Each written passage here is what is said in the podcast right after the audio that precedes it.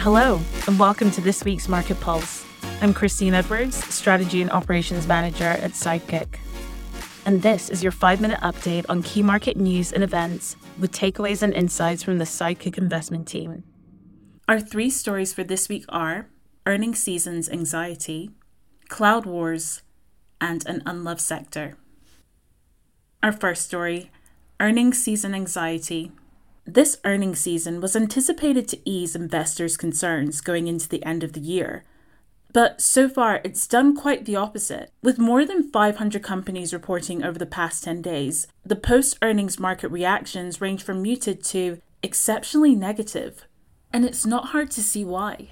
Fueled by the AI frenzy since the beginning of the year, expectations have surged, especially for the so called Magnificent Seven technology companies. Apple, Microsoft, Google, Tesla, Nvidia, Amazon, and Meta. Consequently, valuations have also surged. For instance, the Nasdaq trades at around 23 times the price to earnings ratio. At the same time, US Treasuries offer a 5% yield, the highest in 16 years. This leaves little room for error. And as a result, we've observed that in some cases, stock multiples have decreased when companies slightly miss their earnings expectations. On the other hand, when companies beat their earnings expectations, the market response has been relatively subdued. Take Meta, for example, which reported impressive earnings but cautioned about next year's outlook. As of now, their stock is down by 5%. But even after the recent pullback in the past few days, the Nasdaq has gained more than 21% since the start of the year. This suggests that there could still be plenty of euphoria. Extra attention to valuation is as critical as ever.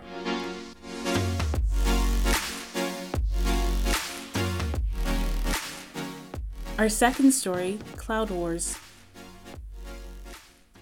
In the sea of red across our Bloomberg terminals, Microsoft was a green spot this week when they reported an acceleration in Azure, its cloud computing platform, from 27% year over year in the previous quarter to 28% the shares gained 3% on the day. Meanwhile, investors wiped $165 billion off Alphabet's market cap when their cloud business decelerated in Q3 to 23% growth year over year from 25% in the previous quarter and caused margins to rise less than expected.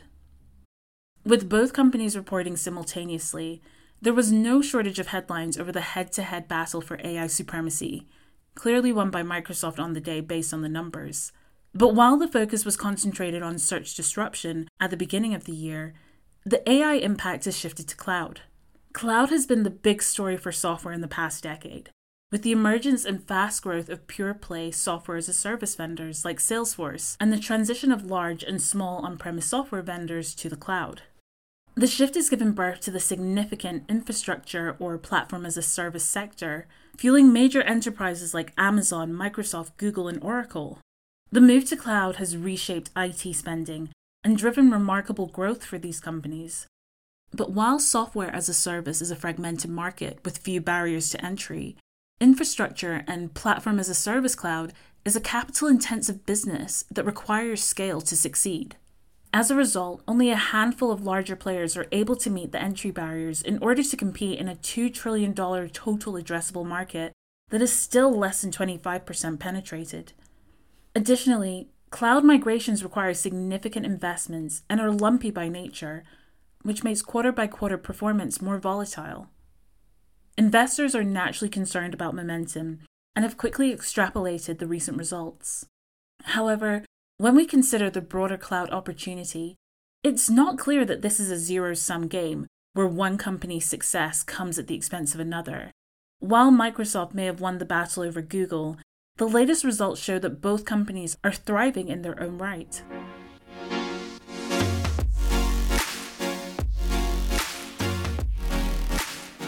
And lastly, onto our third story an unloved sector. The title might lead you to expect a story about tobacco, utilities, or telecommunications, rather than one about what was, until recently, the hottest areas in fintech. We previously discussed the growing competition in the payments industry, which had led the shares of Adyen and PayPal to linger around multi year lows. Unfortunately, this year continues to be relentless for the sector. In the most recent unsettling development, Worldline, the French based payment processor, dealt a heavy blow to the industry's reputation, issuing a profit warning that again sent waves through the sector. On Wednesday, their shares plummeted by 60%, dragging down the entire industry.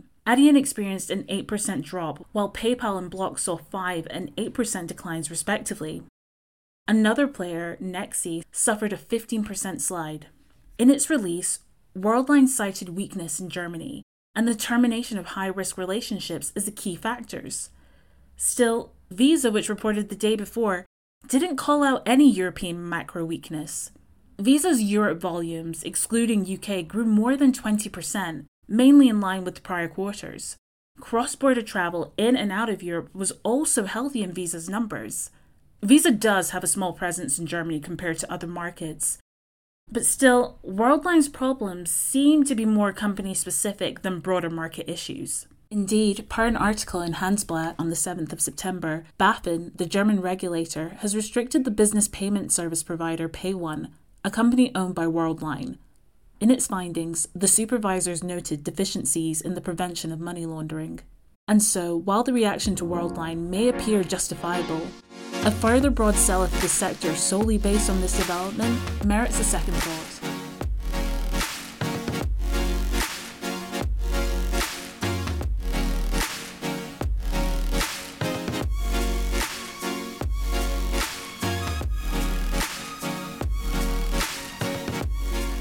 It's important to note that the content of this market pulse is based on current market information, which we consider to be reliable and accurate. It represents Sidekick's view only and does not represent investment advice. Investors should not take decisions to trade based on this information. Psychic Money is authorized and regulated by the FCA. Please remember, investing should be viewed as longer term. Your capital is at risk. The value of investments can go up and down, and you may get back less than you put in.